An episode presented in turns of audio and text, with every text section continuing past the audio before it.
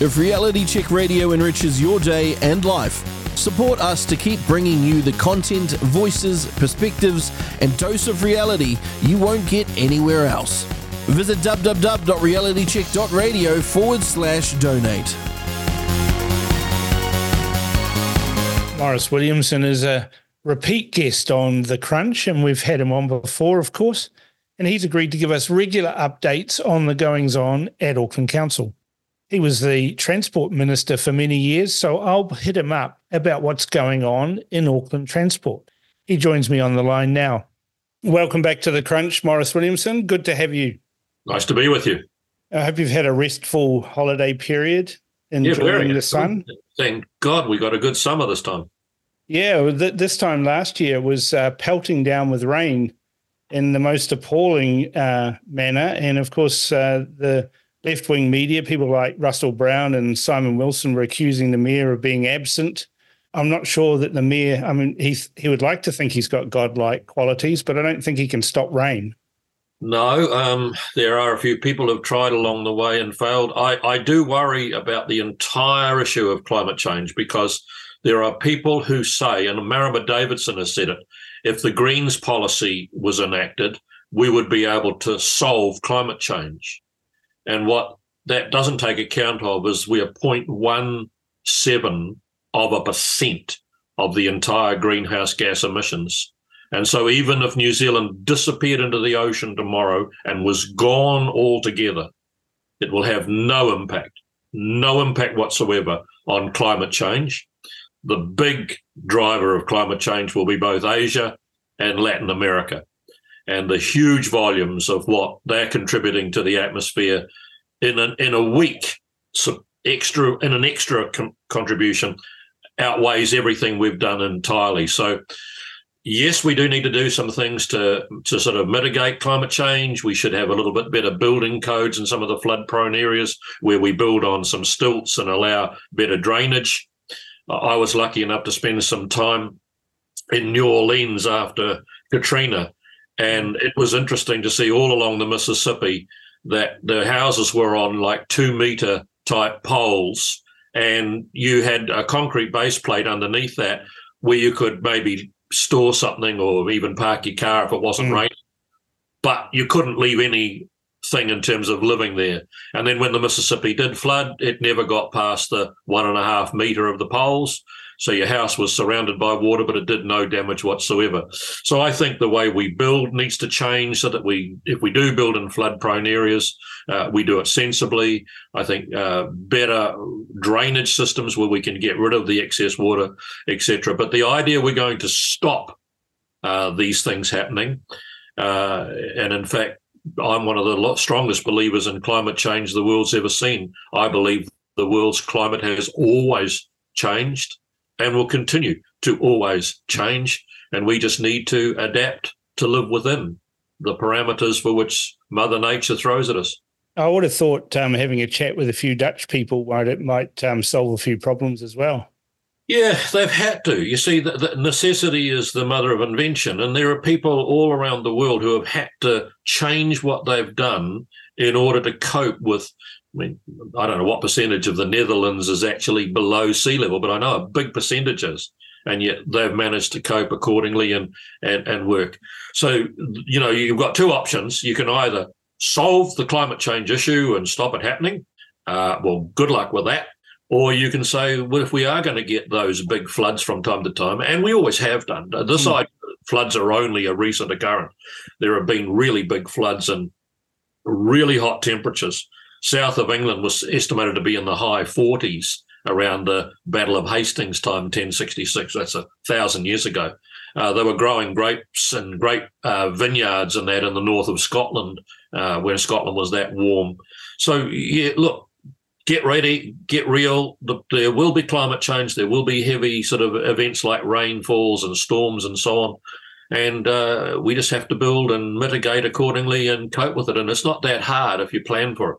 Yeah, it's always it's always interested me that everyone sort of ignores one of the biggest uh, migration influxes uh, that occurred as a result of what would be called climate change these days, and that was the arrival of Angles and Jutes and Saxons from Europe into uh, into Great Britain.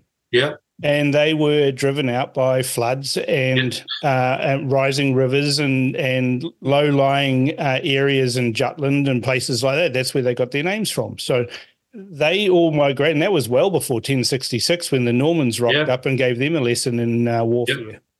Well, one of the things, if you go to Hastings, there's a plaque there, I was reading it, and it said one of the things that brought down uh, William the Conqueror's soldiers more rapidly than Uh, malnourishment and dysentery, which always used to be the biggest killer of soldiers, uh, or bows and arrows and swords, which was second. The, the, they were falling in the battlefield from heat exhaustion because wearing a suit of armour in a forty-eight degree temperature, you literally can only swing a bloody broadsword for a few minutes before you fall. Yeah, you you, you put on a wool uh, a wool padded gambas on and put put. Um, five or six kilos of steel chainmail over the top of that and an iron yeah. helmet, you're yeah. going to get a bit hot, aren't you? Go into a sauna and try running around for a while. Anyway, so so that's one of the things that Auckland's got to face. We've got to start uh, not, not the extreme of let's ban building in any flood-prone areas, because in that case it's just about we're all flood-prone at some point, somewhere. Mm. What we've got to do is say what what are the likelihoods of flooding in specific zones, and what do we need to change the building code so that buildings can still be built there and used there, and for the vast bulk of time uh, successfully used there. But when the one in, you know, whatever, one hundred years or whatever occurs, we cope. It copes, it functions, it drains. They don't get the water into the living part of the property and so on. Can be done. It's done elsewhere, as you pointed out, Holland. And I, I was impressed as hell along that Mississippi riverbank of what they'd done after Katrina.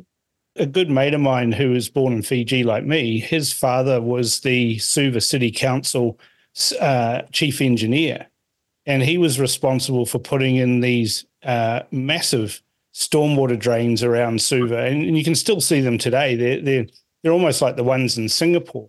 Right. And I, w- I wonder if, um, if our civil engineers in Auckland City aren't up with the play that we, that Auckland's actually a subtropical city, and perhaps we should have monsoon-style drainage systems.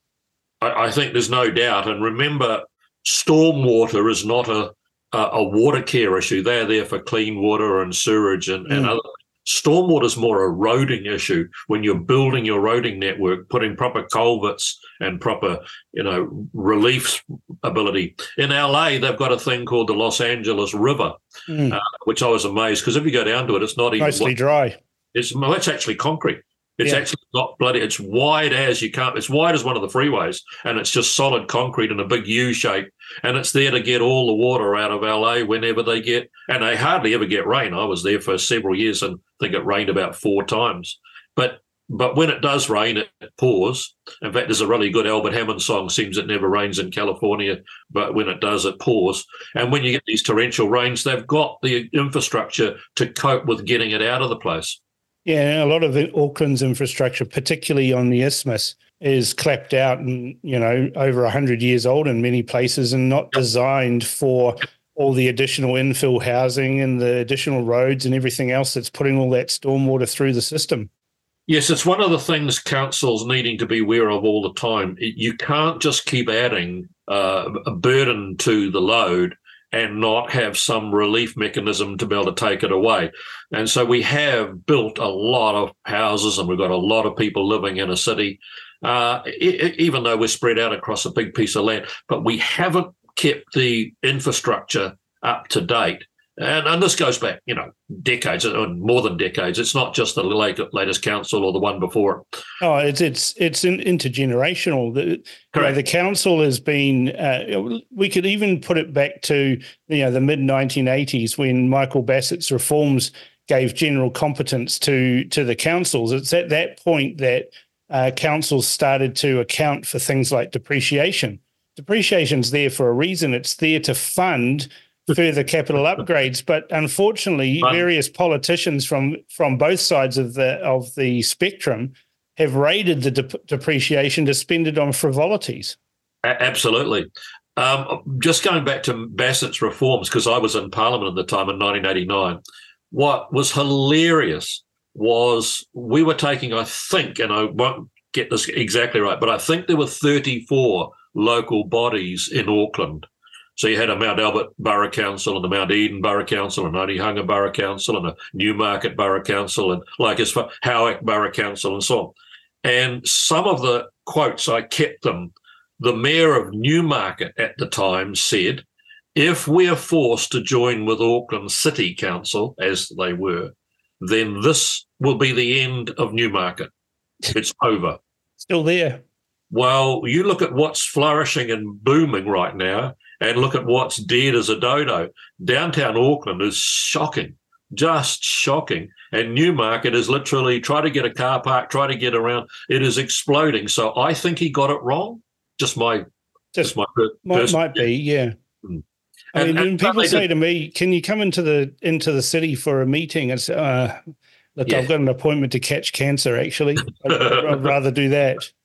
The other thing that I found at the time, and I made the comment to Bassett at one point about how uh, I'm surprised that even the roads joined up, and one of his officials pointed out to me, if you took down Dominion Road and down Sandringham Road, a number of the cross streets, like say Burnley Terrace. Yeah, which run between Mount Albert and Mount Eden Borough Council. If you're driving along the straight Burnley Terrace, halfway along, there's a little dog leg, only about five or six metres wide, just does a little S and carries on. And you think, well, what was that for? This is a straight road. And that's because that was where the boundary between Mount Eden and Mount Albert was, and they didn't get the roads to line up. So... Uh, I mean, that that's the problem with the history of stuff, and he he was good to get it down to, to seven. I, I still think we've got a long way to go to make the super city work. We, we, we thought there would be some real gains. We thought there'd be some real efficiency gains. We thought we would be getting, you know, one human resource department, not seven, one accounting department, not seven. I don't believe that any of what I argued for as one of the ministers in the government of the time that when Rodney Hyde was putting that legislation through, I don't believe we've seen the real benefits of what could happen. And I think that's through poor administration and poor governance. Well, we, we were promised um, with the super city that there was going to be less staff and, and uh, economies of scale and every other yeah. wonderful you know, motherhood and apple pie statement that was was given to convince us all that it was a good idea. Well, let me give you those numbers. Around the time of the merger, there was around ten thousand full-time equivalent staffs across the seven that all got merged into one. So ten thousand, and we were, we were, I actually used it in speeches because we were getting the briefing notes from internal affairs. We we could see the, the, the efficiency gains deliver about a twenty-five percent reduction. So that would be down to seven thousand five hundred, you know, quite a big saving of staff mm. by, you know, uh, th- that sort of rationalising of all the service delivery. Uh, the current staff at Auckland Council is about twelve thousand five hundred. So that's a, two, that's a twenty-five percent increase, and yet we had promised a twenty-five percent decrease. So the gains haven't come. Uh, in real terms, the expenditure is exploding. We've got thirteen billion dollars of debt on the books. I, I always say to an audience, thirteen thousand million. So if you had a big pile of a million dollars and just kept walking down the road, thirteen thousand piles of those million-dollar piles. So we, we have got to stop spending money. We haven't. It's the only reason I actually stood for council. I wasn't that fussed about being a councillor, and I certainly don't think it's a, a job I want to do for long, but I want to try and break the back of that spending monster that just keeps consuming money and spending it. And yet if you ask your ordinary ratepayer out there, are you getting more service delivery for what you pay for your rates? I've not met someone. I've done, done it with audiences. Hands up those who think they're getting a better service, more detail, more product, more whatever. Not, not a hand, nowhere. And I said, but are you paying more rates? Every hand goes up. So the reality of it is that it, that efficiency gains never happened. The staff reduction and rationalisation never happened. And uh, it's time we try to go back and revisit that whole super city concept. I'm still a fan of it, but I would really like to know there were some really strict criteria about how money was spent and what debt could be accumulated. Yeah, it, it seems to be a problem with politicians generally, and you being a, a former or current politician, We've been promised these massive projects basically filled with hopium, you know, highly addictive. We're going to get these amazing outcomes. Uh, the super cities one, Max Bradford's electricity reforms would be another. Yep. We had the, the Three Waters boondoggle that the Labour Party foisted on all of the councils when they originally said it was going to be a choice, and then they forced them and coerced them. Just the other day, uh, Christopher Luxon and Simeon Brown announced that Three Waters is getting axed, and they've got some other name for it. It's, you know, I don't know who was um, hired to do their slogans. I think it was somebody in the local kindergarten to do it. But, it, you know, water reform done right or something gay like that, you know, it doesn't make sense. What's your thoughts on on what was released by Christopher Luxon and Simeon Brown? I'm actually quite keen. I don't think this, I don't think the slogan's great. I agree with that. But I think it's quite a good idea, because the first question that I always have is, name me a country anywhere where they have fixed their water issue by involving race, mm. putting half of a particular race onto governing bodies and boards. Show me where that's made a difference. And, of course, that whole co-governance was what brought down the Three Waters, because most people lost focus with what Three Waters was supposed to be about and got really angry about why is a certain group of our citizens getting the right to control and govern a particular vital asset to the way we live and work and operate. Uh, and so Three Waters got brought down by that whole co-governance more than anything else. But I, I do quite like the idea of putting a blowtorch back onto councils in terms of how they actually, and, and you hit it, the, the nail on the head before with regards to depreciation. It's the cheapest way to get through good budgets is just don't fund your depreciation. But the day of reckoning comes, and we have just never funded depreciation on so much of the asset base and asset class that councils across the country have got. So the day of reckoning has to come, and the government mustn't be the banker of last resort, oh, we'll bail you out. But local government in particular has got to find more intelligent ways. I don't believe that some of the councils we've got should ever exist as small as they are. Uh, and I think a little bit of, um, you know, a merging of some of those rural and small councils. And you can do that by getting a, a council-controlled organisation together and letting them run the water operation. And so I think the government's put the ball back in their court, which is the way to go, and then said come back with structures and funding and proposals, and only then will we necessarily have to either get into loan guarantee systems or even taxpayers' money. See, Auckland's kind of lucky in that regard. It's already got Watercare. So it, it seems to be a logical, that's already a council-controlled organisation that could fit into that framework. Other councils obviously don't have that and would need to come up with something similar to that. Well, the other thing that Auckland's got, which I think uh, we should be pre- pleased with, is we've got metering. And when I see big cities around this country that don't have any idea of how much water you use. Or even little ones like Wellington. Little ones like Wellington. But, I mean, we, we here where I live, we use a lot of water because we've got a swimming pool, and it requires a lot of topping up when the sun's beating down and the water's warm and evaporation. We should pay more than someone, uh, the, the lady next door who's a pensioner and doesn't use very much water at all.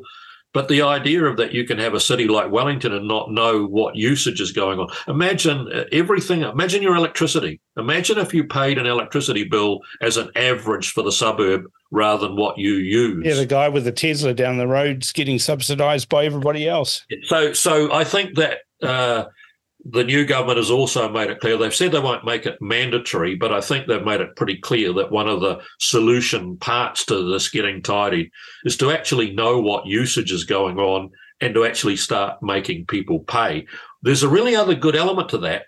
It actually makes the council carry a lot of the cost itself for the leakage and the wastage, mm. because you put charging on those who are using it through their meters, but forty-three percent of Wellington's water is lost through leakage.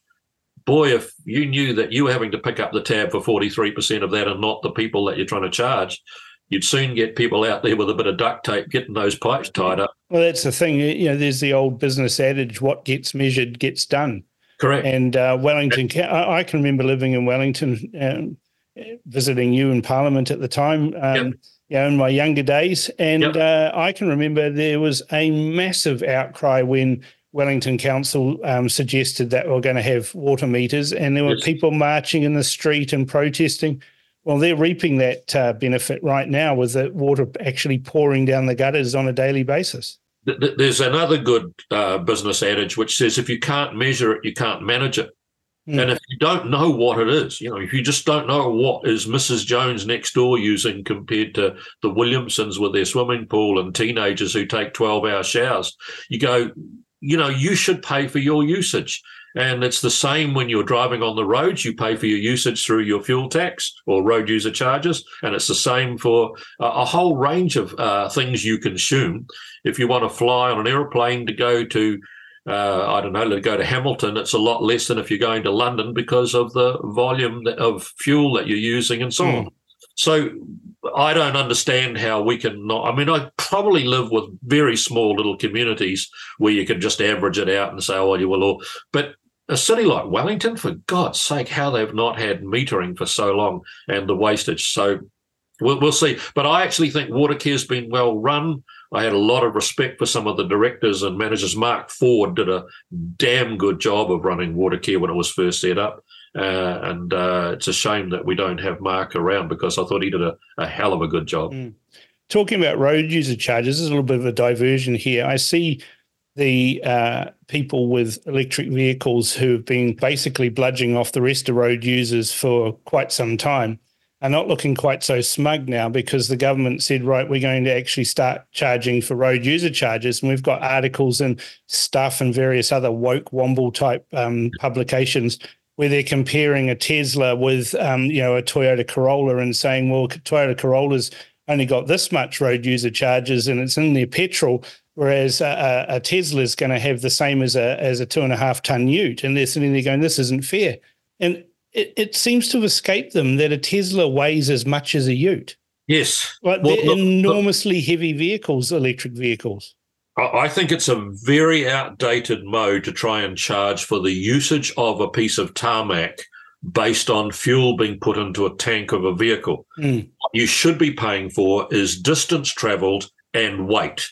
Yeah. And if you've got a heavy vehicle, the, the cost is more than a really feather light vehicle. And if you're doing thousands of kilometres, you should be paying thousands of kilometres use. And if you're only doing twenty or thirty a, a month, like the little lady next door who wants to go down to the supermarket once a week.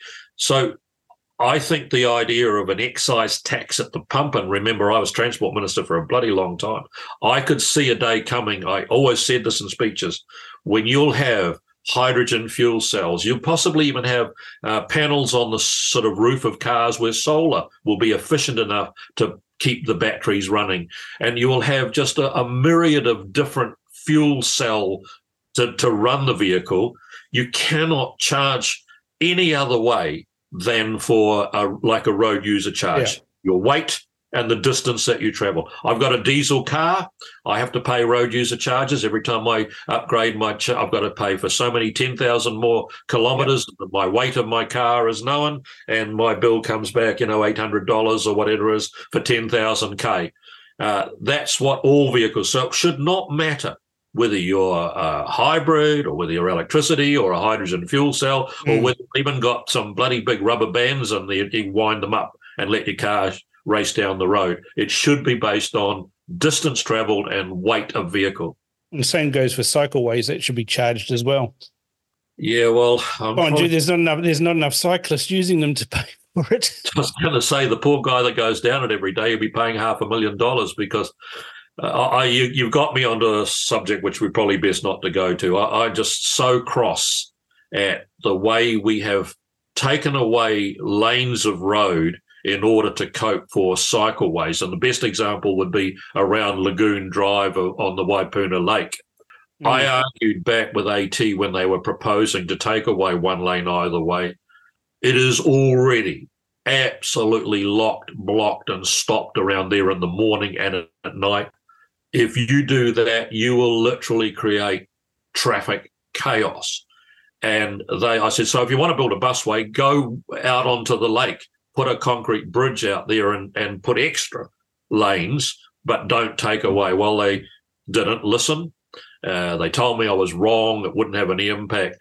And if any of your listeners are struggling to try and come down the Ellerslie-Pamua Highway and get around Lagoon Drive onto the Pakuranga Highway uh, at time of the end of workday or early in the morning the other way, it is just hell. It is just locked, blocked, stopped cars, backed up. I was coming down the Ellerslie-Pamua Highway the other day, got to the intersection with Lunn Avenue. There's a gas station there, and at Lunn Avenue comes in from your left. I looked at my G P S, and it said forty-seven minutes to my home here in Pakuranga. Mm, it's ridiculous.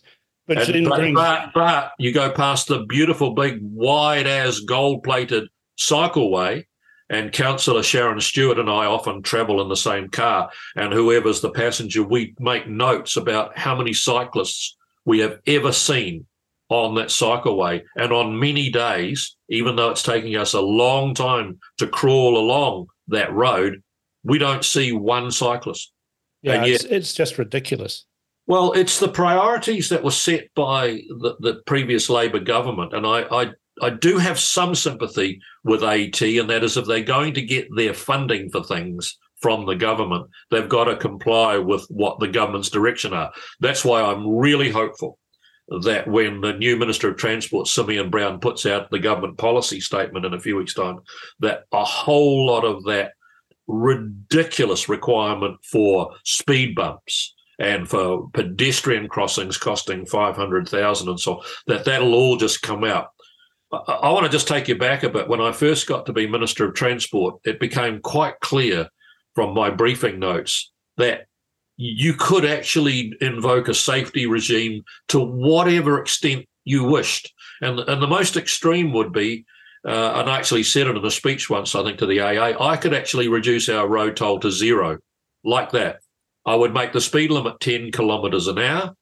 I would make it only self-laying track vehicles so you wouldn't have wheels and tyres, and there would not be a single human being killed on our roads. The economy would be bankrupt by the end of that week, and the World Bank would have to bail us out. But I would be able to go to world forums and say, see, I promised you New Zealand is first in the world to not have anyone die on our roads. That's how ridiculous and extreme could be.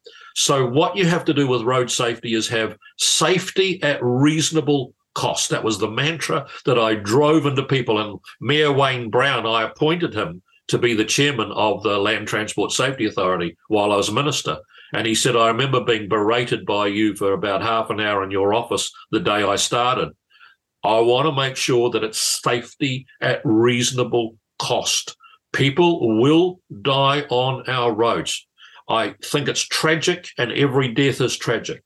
But if you try to get it to the point where we have zero, like the previous government with their big red zeros, you will literally just spend fortunes of money for no real gain, because the road toll didn't actually come down with all they were doing, and the inconvenience to road users, the delay in traffic movement, and the cost of, I mean, when Genie and Homes or whatever it was came out with a, we can build a, a three-bedroom home with a walk-in pantry kitchen and a, and a two-car garage for less than Auckland is building a, a speed bump, you think something's wrong here. So f- hopefully AT have learnt, although I see the latest announcement, they're going to head with, with more and more of these stupid things. When the government policy statement comes out, they'll not be able to hide behind that excuse anymore. Well, we have to do it because the central government mm. is against that directive. And the ads on the road to zero made me just so angry. Yes, we want the road toll to come down. And one of the things, one of our. It's never going to get to zero. It was such a stupid statement. Yeah, it's never going to get to zero. I mean, I'm just looking at a chart for uh, the road toll fatalities uh, in New Zealand. Yes. And there's this big fuss made about three hundred and something, you know, high three hundreds on, of the road toll every year at the moment.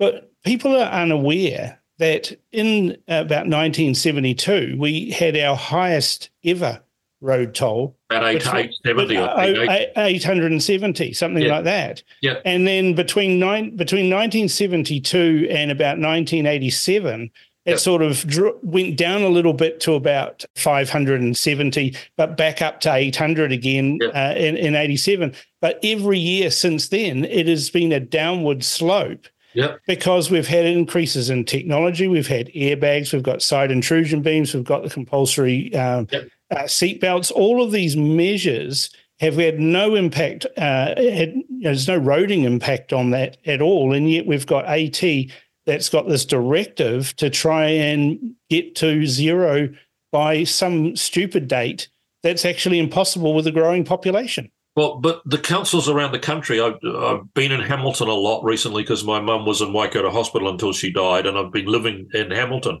And they've gone in what they call in-lane bus stops. So they've built these special things where the bus just stops and the traffic backs up, and there are cars coming around the corner thinking it's a free road to come around the corner on, and suddenly, whoa, straight.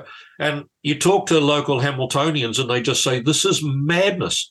This is absolute madness, and I think there's a by-election going on in Hamilton now for one of the council seats, and the previous National M P there, Tim McIndoe, standing. He said he's standing on a let's get rid of the in-lane buses and let's get rid of the speed bumps and all the pedestrian crossings with raised.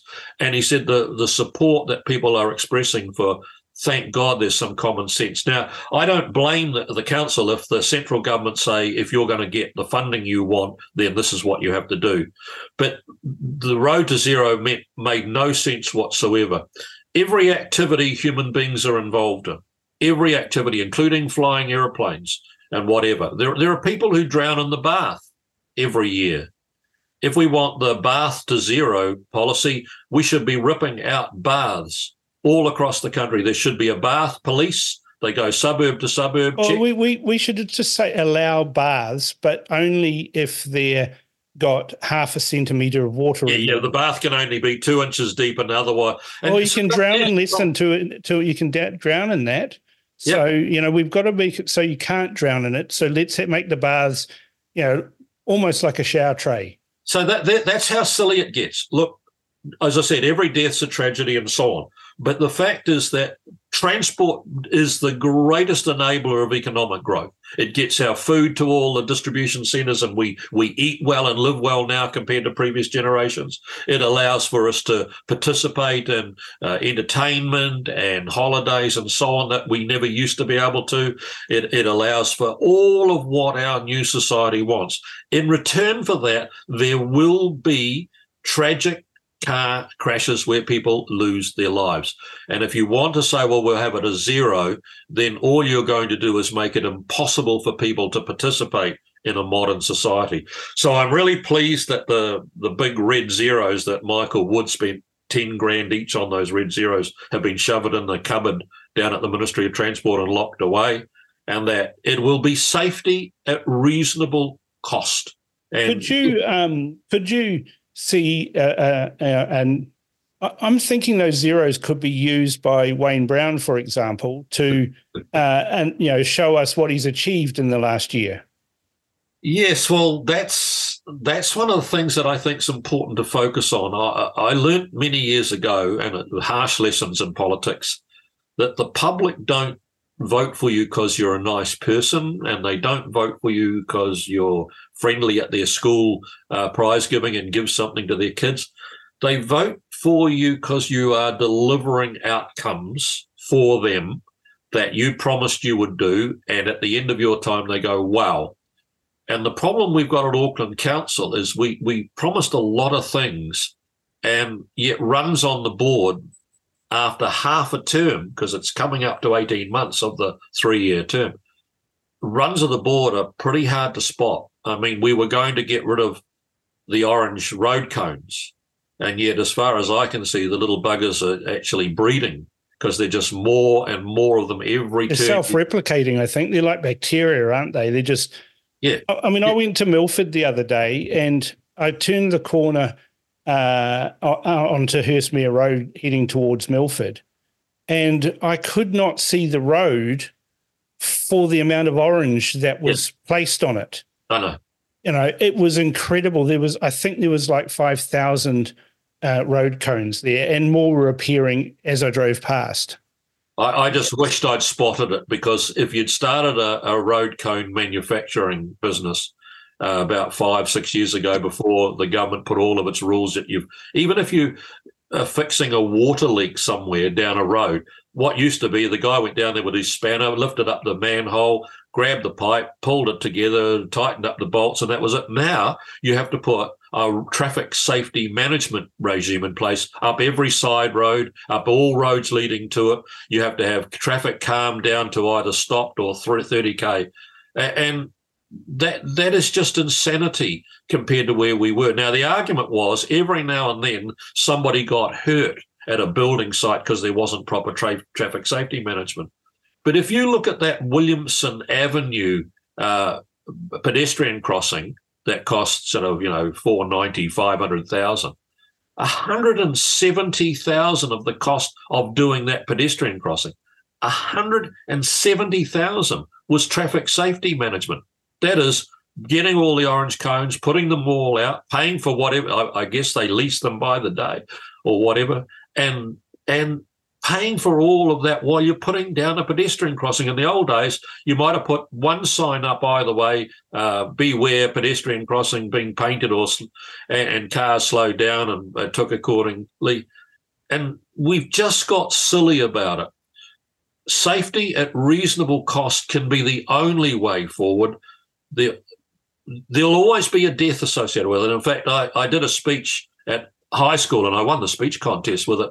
We had I, to give. I didn't know you went to high school, Maurice. I didn't go for long. You went to my, eat your lunch, didn't you? I went, went to eat my lunch, but I, uh, yeah, they couldn't put me in the fourth form because my father was still in there. But uh, but the uh, the old joke that was, we had to give a speech on New Zealand's most dangerous sport, and all these other kids talked about rugby with the neck breaking and so on, or motor racing and people being killed in it, or skydiving and all these sports. And I gave a speech which won the speech contest, hilarious speech about uh, the most dangerous sport in New Zealand was lawn bowls. Without, yeah. And that's because more people died every weekend playing lawn bowls than yeah. any other sport in New Zealand by a long way. Now, you know why they died, of course, but, but they died. And the facts and the, the facts I could present you with all the tabular data. I imagine croquet's up there too. Croquet would be second or third down, yeah, yeah. Mm. Uh, I think the word croquet is not a good word. But, yeah, cro- cro- croquet. but, but but lawn bowls was definitely the most dangerous sport. And if you looked at those numbers without knowing what it was and looked at how many people are dying, you'd be saying, right, we've got to ban this. I imagine have- indoor bowls is probably just as bad, just go as dangerous. Out, go out, close all the lawn bowl companies down, shut them all down, because look at how many people are dying every week. Road to zero. We don't want and, any lawn bowls deaths. And that's your problem with the road to zero. It's a lovely idea. I wish no one died. Well, the only way you can have that is we have no activity on the roading network at all, uh, in which case you will actually have no one die, but would be bankrupt by, by Friday. I see on Tuesday morning uh, there's an article in the Herald talking about AT and how in Point Chev they're building yes. some phenomenal number of these raised platforms. Uh, I'm just going to try and find it uh, now. It's I think it's twenty-six. Yeah, I, I saw the email come in before. It's a, it's a large number. I, I don't remember. But all yeah. I can say is that th- this just got to stop. This this is just ridiculous. And what I loved about AT is the number of projects where they've gone in. We had one here at uh, near our, our primary school where they went in and built this massive big roundabout and put all sorts. You couldn't actually come through uh, the, the streets affected. They were so badly blocked, locked with lumps and bumps. And then they tore it all out again. And there's been many examples of they've put it in and then they've pulled it all out again. And that's one of my angers about money spend. If you're spending somebody else's money, you don't really care. And I want to start caring about, we are a custodian of the ratepayers' money. The poor buggers have had rate increase on rate increase to a point that it's just obscene. But I don't think they've seen the great service delivery. And our parks are not getting mowed any more than they used to, in fact, less. You know, the berms don't get mowed. We're taking away rubbish bins from the parks and so on now, so you can just leave all your rubbish and pollute the waterways and so on. I think there's a strong view out there. Uh, sadly, I have to say, and I've been a councillor now for eight, coming up to the eighteen-month period, and it's halfway through, I don't believe we've yet made the big, hard decisions about staff rationalisation, about cost reductions, and about service delivery. Uh, that you can benchmark against some of the most effective and efficient delivery mechanisms out there. I still think we're a bit of a lumbering organisation. So runs on the board, pretty scarce at this point, happy to admit that. You mentioned earlier in the in our conversation about the government being a lender of last resort. And I know Wayne Brown uh, last week was screaming uh, quite loudly that the government had taken away the Auckland excise tax, the extra tax that Aucklanders paid on their fuel uh, because the Labour government decided that we should pay more tax on our fuel to fund a rail line to the airport that has not had a single millimetre built. And we've paid pretty much six years of this um, massive tax. And Wayne Brown's now crying about it because the money's been taken away and there's all these projects that AT was going to have funded by those taxes. And it seems, it, it, it even made a, a bizarre statement saying to the government ministers, this is my city, not yours. Yet he's got his hand out for other people's money. And, yeah, and it, that, that, it kind of doesn't make sense to me that you, you're saying it's my city, but you, everyone else in New Zealand, you all have to pay for what's in my city.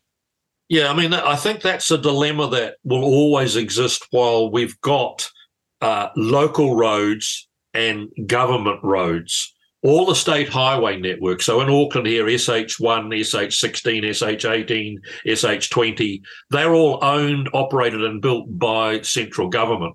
Mm. And they sit in amongst the network of all of the local roads.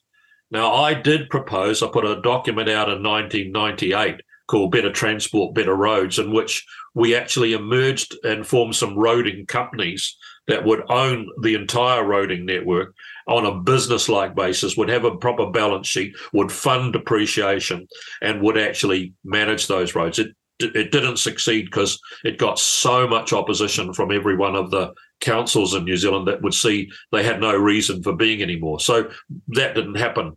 But but there is that issue that Mayor Brown says quite regularly on the radio, I want to put a congestion charge on the the main southern motorway at Green Lane and at Penrose and, and so on. I want to do it on S H sixteen coming in from the Waitakere's, and I want to do it on the north northern motorway, uh, you know, up to sort of Greenhithe or wherever. You go, well, I've just got to be a bit careful of that, Mister Mayor. I've said to him, we don't actually build, own, operate those roads. They are government's roads. The government owns them. It pays for them through your taxes. Uh, and um, you can't, under the current legislation, you can't have a third party charging you for access to something you don't own. It would be like you paying rent to somebody for a property they didn't own. You know, we're going to charge you rent for that house down the road. You say, well, you don't actually own that house. So I, I, I'm look. I'm delighted the government got rid of the regional fuel tax. I know that's not a widely held view among some of my council colleagues. And what I'm more delighted about anything is to see a government promise to do something in the campaign. If you vote for us, we will do this. And Auckland's vote is really worth doing some analysis on. I've got the breakdown of the party vote for what is called Auckland, and that is the twenty-three electorates, twenty-two general and one Maori, that is Auckland Council. And then I've got the breakdown of the what's not Auckland. And listen to this. National got a thirty-eight percent party vote across yep. the country. It got forty-five percent party vote in Auckland and thirty-five non-Auckland. So a huge percentage difference, that's ten percentage points, is massive. It yeah. is massive. So the people of Auckland voted, we like this policy, we like what you're saying, we're voting for you. And they even voted Michael Wood out of his electorate in Roscoe. Yep. And, and, and road other, to zero. And other Labour members got voted out. So imagine what the media would have done to the new national government and Simeon Brown in particular if he said, ah, no, we're not going to do that. You can keep your regional fuel tax. They would have torn them to shreds for being liars and cheats. You promised you'd do it and so on. But when they did do it, and a refreshing change to see a government actually do what it said it would and promise the voters it would, how, how refreshing is that? It's a yeah. dangerous precedent. I hope it doesn't catch on. Yeah, but they said we would do it. They did it. And next thing they get bombarded, you know, you can't do this. Uh, well, yes, and in fact, the Auckland Council should have planned for this well in advance of the announcement last week, because it was always coming. I mean, the polls showed there was going to be a change of government well through all of last year. I mean, that's why Jacinda, mm. Jacinda bailed in February, not because there was nothing left in the tank. It was there's nothing left in the polls. Yeah.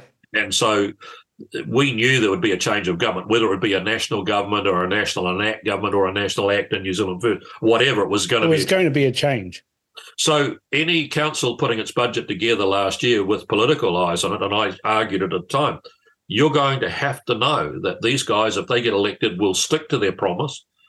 They promised to get rid of the regional fuel tax. Uh, T V N Z must have hated it, but they went out and did a vox pop of people at the petrol station the night it was all announced. They couldn't find one person that was opposed. They said, oh, this is great, love this. And I kept thinking, they must be trying to find someone for an hour. They, you, you must hate it. No, it's good. Okay, well, what about you? You don't like it.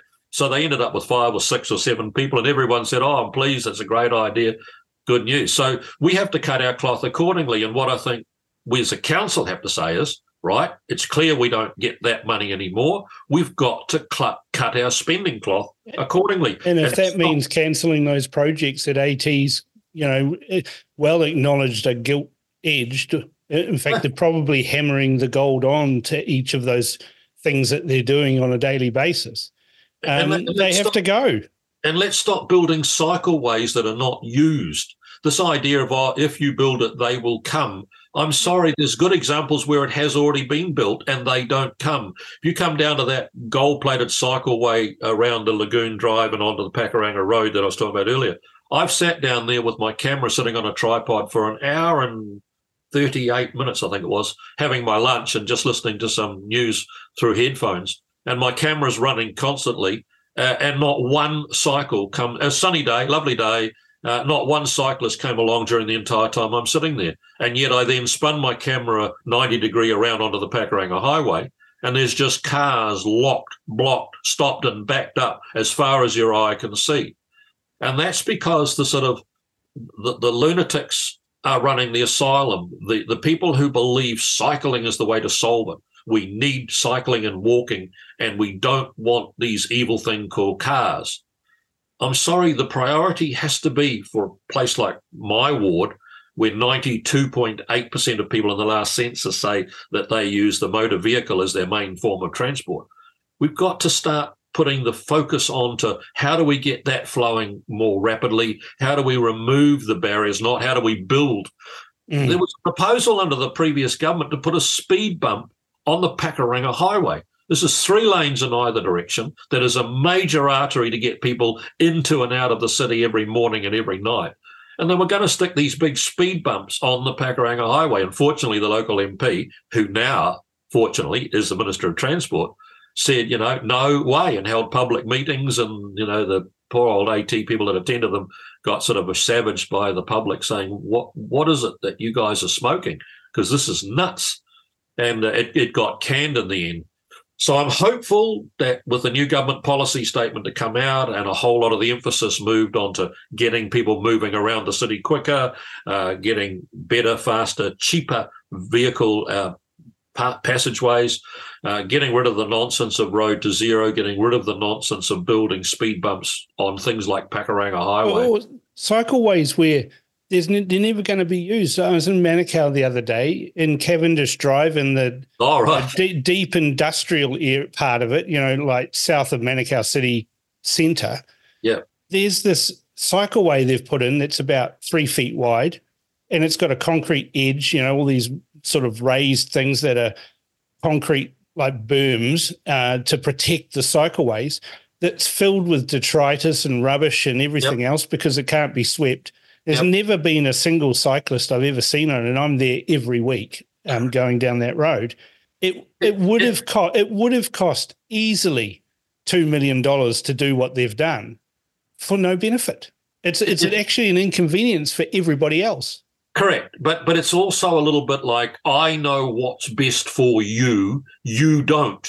Yeah. And so I've decided that instead of you using a motor vehicle to get to wherever you work, you'll use a bicycle. I will make you use what they call as the sort of mode of transport that's, go, you know, the high intensity activity and so on. Well, uh, as I said in the Pakuranga ward, and remember the ward that I represent, just this one ward called Howick Ward, we are bigger than any other city in New Zealand, just my ward, than other than Wellington or Christchurch. So we've got one hundred fifty-seven or one hundred fifty-eight thousand people. It's a huge, it's bigger than Hamilton, it's bigger than mm. it's bigger than Tauranga and so on.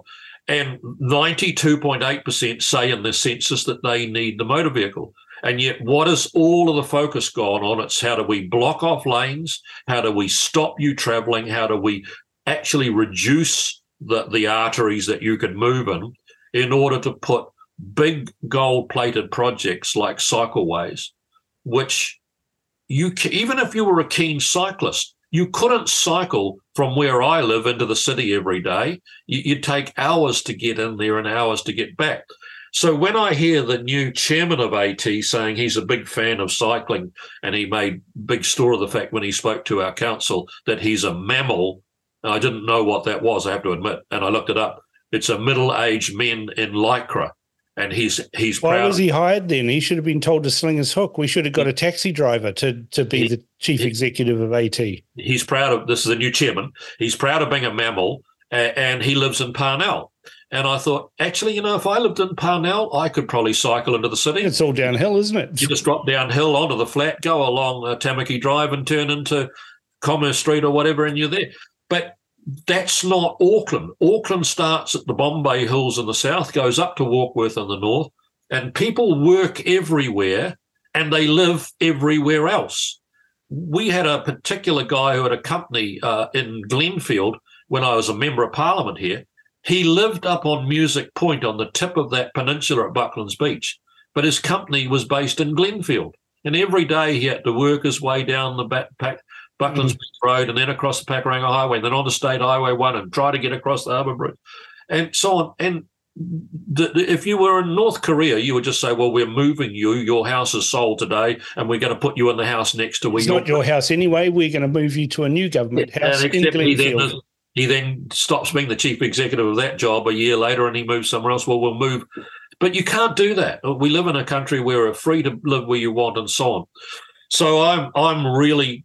hopeful at this point. I've heard nothing but good signs come out of the new government about what they're going to do with uh, road user charging for vehicles, what they are going to do with um, things like getting rid of the ridiculous road to zero stuff and so on, and start having safety at reasonable cost. We want to see the road toll come down, but it has to be not at the expense of the total economic operation of the country.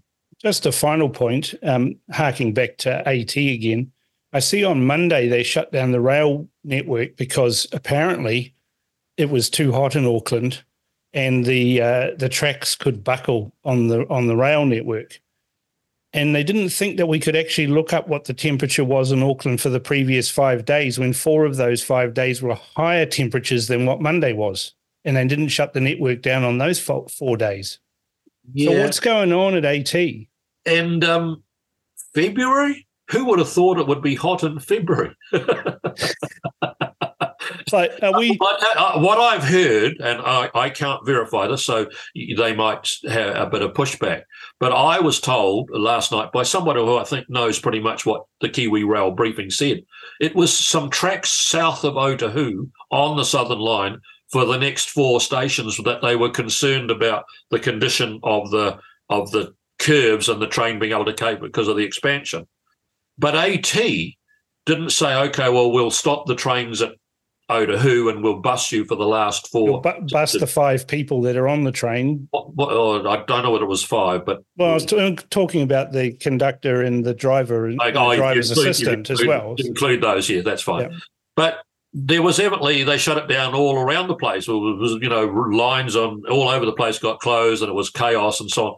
And I kept thinking, well, actually, that's not Kiwi Rail's fault. AT overreacted. Now, AT might come back and say, not true. We only did it on that little bit of line on the south where there was a problem. But I think not. And I think AT carry a bit of a can for the overreaction. They cancelled trains left, right and centre. And Kiwi Rail were only saying it was that southern t- line south of Otahuhu. You could even still go to Otahuhu from the city, no problem. But trains should stop there for today. But, I mean, you know, who who knew that it got hot in February? Well, it wasn't even that hot. It was hotter the week before. But, you know, this is a problem with public transport. It seems that public transport picks you up from somewhere you're not at. Yep. Right? And takes you somewhere that you don't want to go to. Yeah. Well, let, let me tell you, the cop, I cop a lot of flack. While I was transport minister, I copped it, and I still cop it at the council.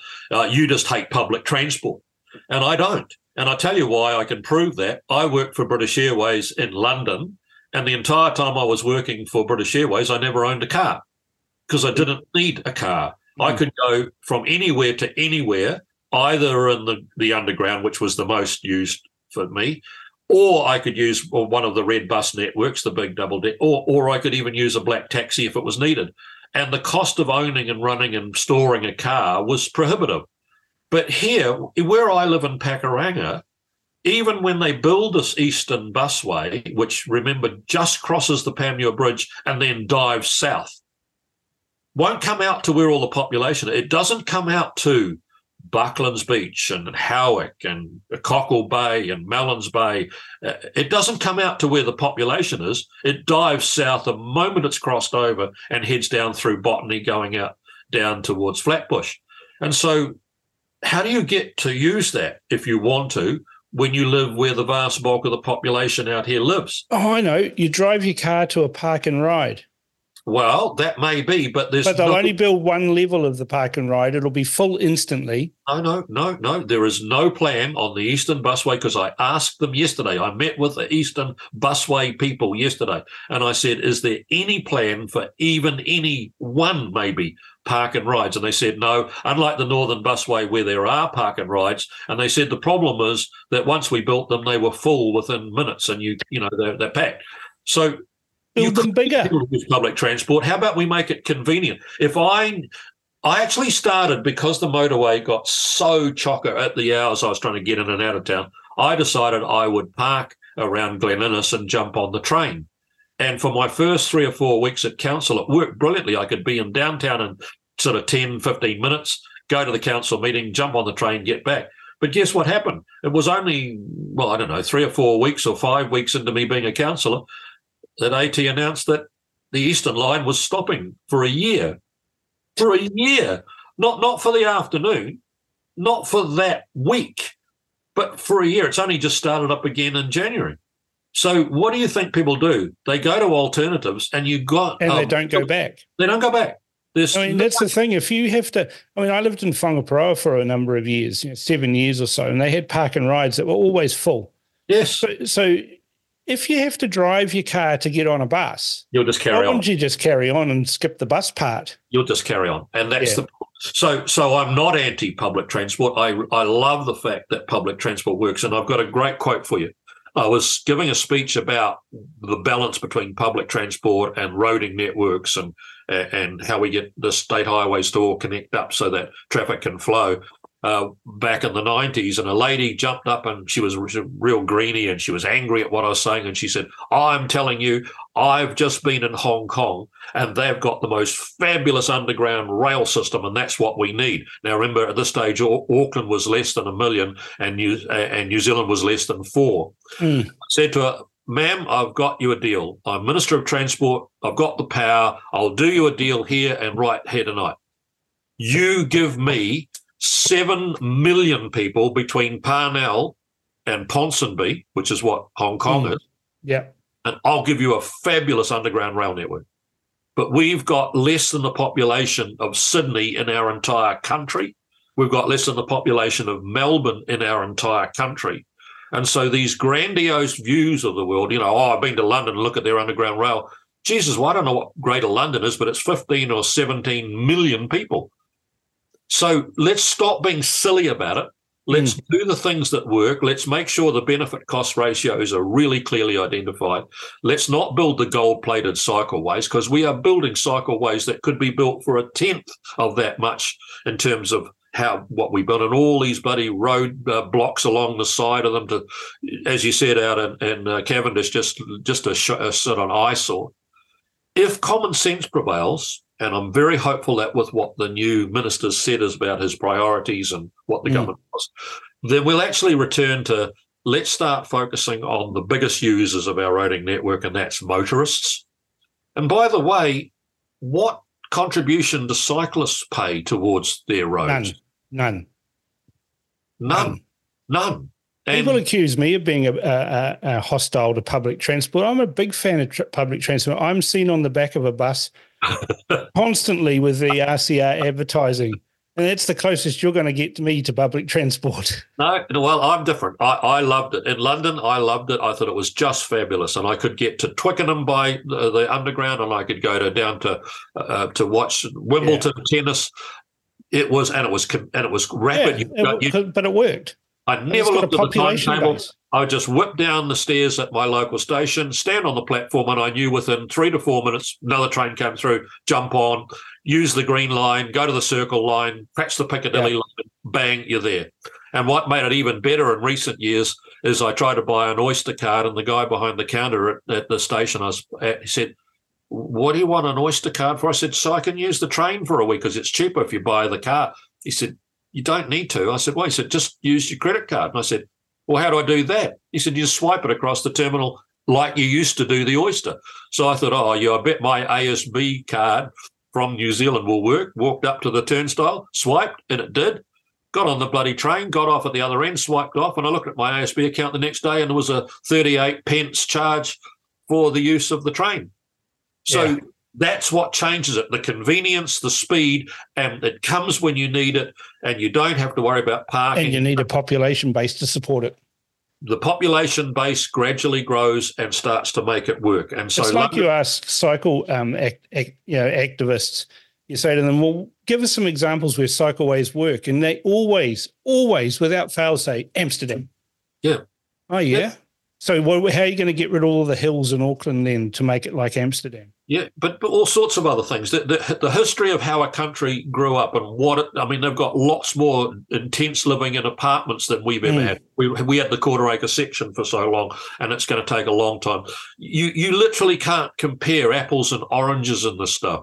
We've got a specific set of topography with hills and, and some difficult stuff. Wellington's even worse in terms of how, how the hell cycleways will work around Wellington. You finish work and you've got to face the daunting charge of about an hour of going uphill into crippling. So, look, common sense should prevail. Realistic benefit-cost ratios should be taken into account. And this idea of some, I will decide on behalf of you what's best for you rather than you make that determination. Mm. And on that note, Maurice, I think we've run out of time. Good to be with you, mate. Pleasure to have you back on The Crunch, and we'll have to make this a regular occurrence. Sounds good to me. All right. Thank you very much. Okay, bye-bye. Bye. Maurice is a fantastic font of knowledge, especially about transport. Auckland Council really needs to get on and start doing the things that they were elected to do.